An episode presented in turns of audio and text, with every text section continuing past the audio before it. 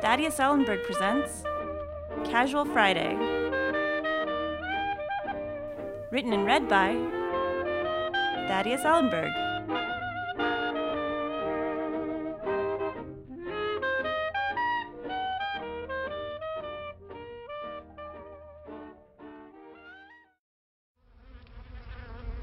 A study on lesser known insects. It is no surprise that entomology is one of the fastest growing fields of study. With over 10 quintillion insects in the world divided into 1 million different known species, with an estimated 30 million undiscovered, shows what you know, the limits of research are boundless and presumably icky. Unbeknownst to Western scientists, researchers globally have uncovered a number of strange and alien like specimens skulking in the nooks and crannies of the Earth's most unforgiving places, not unlike those lining up for the early bird at the J&W in Palm Vista, Florida. In fact, the only difference between the two groups is the ownership of a brand new crumpled Cadillac. Now more than ever, researchers are getting their heads out of the books and spending their days in the field. Unfortunately, it's the same field and they're wearing down the sod around the 50 yard line. The following is but a sample of these fascinating and sadly overlooked creepy crawlies.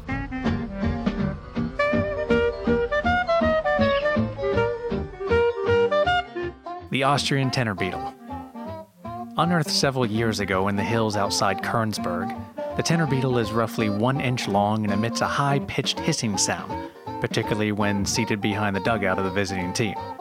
Discovered by premier authority on insect vocalization and hubbub, though he identifies more with hubbub, Dr. Eliza Hurwitz, noted entomologist and author of I Can Hear It, Can You?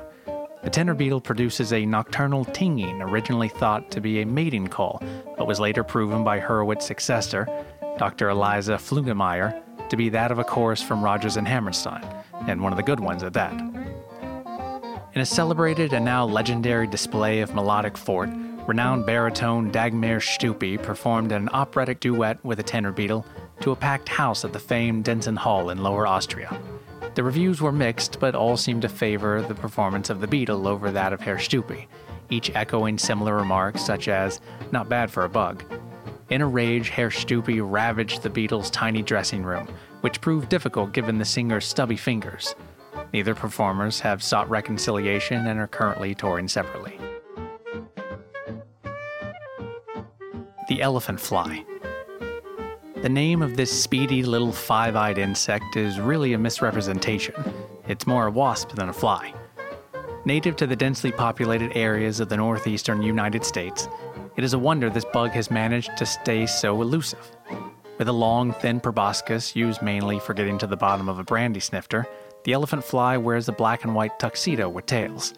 In the summer, to avoid the crowds and increase mating opportunities, the elephant fly migrates to the grass covered shore dunes of West Sag Harbor, where it, over a period of hours, sheds its recognizable evening wear for something a little less formal cashmere sweaters and open bathrobes. Its days are spent burrowing into the sand looking for carrion and Civil War relics, while occasionally attending a local flea market, which, despite its name, consistently disappoints. At night, the elephant fly plays host to a spectacular light show of bioluminescence, which is irrefutably the best essence. A dazzling display of violets and greens illuminate the otherwise simple beach grass as it moves majestically in the wind, like an aurora borealis, grounded and forced to take a later flight. At summer's end, the elephant fly begins the journey home, leaving behind its carefree thrills and promises to phone. The fly returns home thankful and with a newfound appreciation for its colony, thinking, where else can you get duck chow fun at 3 in the morning? The Chilean satin worm. The satin worm is blue with yellow flares and ranges anywhere from 2 to 300 segments.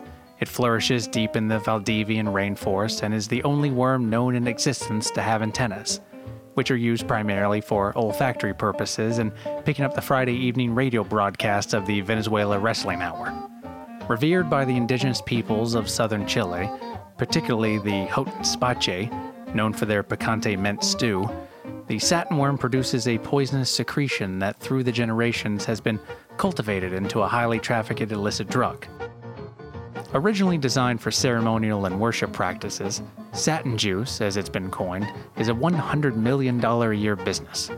Smuggled into neighboring Bolivia and Argentina alongside counterfeit keychains and elastic waist jeans, satin juice impairs cognitive abilities and temporarily paralyzes motor skills, which is most unfortunate for mechanics. However, the drug's most dangerous side effect is that of an increased impulse to perform dental work, and even more hazardous, of forgetfulness to bill immediately. The mung bean moth.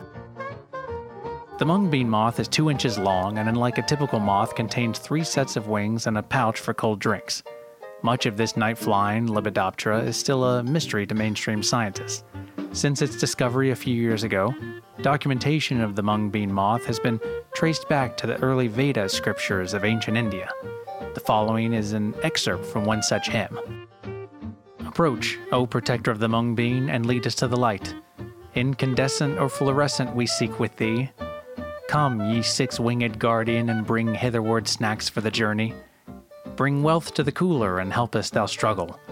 Destination drawing nigh, O lofty friend, ruler of the back seat.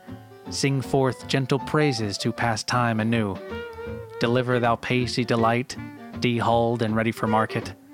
O defender, keeper of the key to the pesticide shed, grant us thou sacred gift. Gather ye pods of plenty and pass a cold one to thee.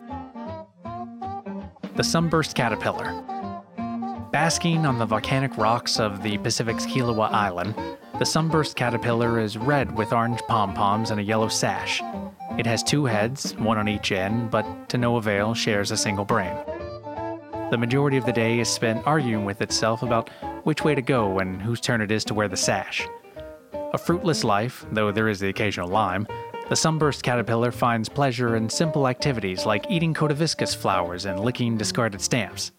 Its pom poms, which develop in the early stages of adulthood, act as heat absorbers, which are essential in breaking down food and cutting the energy bill. Local lore considers it bad luck to confine a sunburst caterpillar, but says nothing about buying a dinner. In the final days of the caterpillar's life, it leaves its familiar lava formed shore for a less familiar lava formed shore via public transportation. Scientists are baffled by this strange behavior, but are convinced it has something to do with it being a buyer's market. Nevertheless, residents of Kiliwa City are plagued daily with overcrowded buses and slow moving taxi lines. The Sage Flower Mantis. The sage flower mantis is a particularly diabolical looking critter with a trident shaped head and a large frill designed to catch smaller insects and the occasional foul ball. It makes its home in dry and barren wastelands and other places like Sacramento. Suited for the heat, the mantis's head is ideal for opening bottles, while also functioning as a triple kebab skewer. With spikes covering its body to mimic thorns, this specific mantis camouflages itself by striking a contrapposto against the base of nearby shrubs. Only can a female mantis see through the disguise. The reasoning behind this is simply the distinct heat and smell put off by the male mantis, that and the consistent winking. Similar to the sage flower mantis is the prickly leaf mantis, a pointy, more brightly colored mantis with a diamond shaped head and a serpentine posture. Dr. Ken Gensler, renowned mantis researcher and amateur bug novelist, whose works include the highly contentious, nevertheless praised Gensler's Guide to the Mantis and the more obscure A Tale of Two Cockroaches, writes that the major differences between these two mantises is their aforementioned postures. Gensler states, the prickly leaf conceals itself by achieving the more technically advanced S curve stance, where the sage flower seems to merely stumble into a weighted slouch. In a recent interview, Gensler was asked to explain his work's biased language over the years. The illustrious researcher responded by jumping on his desk and performing a mazurka to the Polish ditty, I Got a Sausage, Do You Want One Too?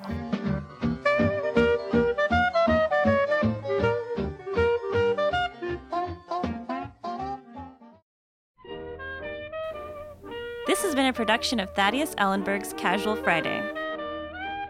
Written and read by Thaddeus Ellenberg, with an introduction by Nicole Kalasich and artwork by Adrian Lobel.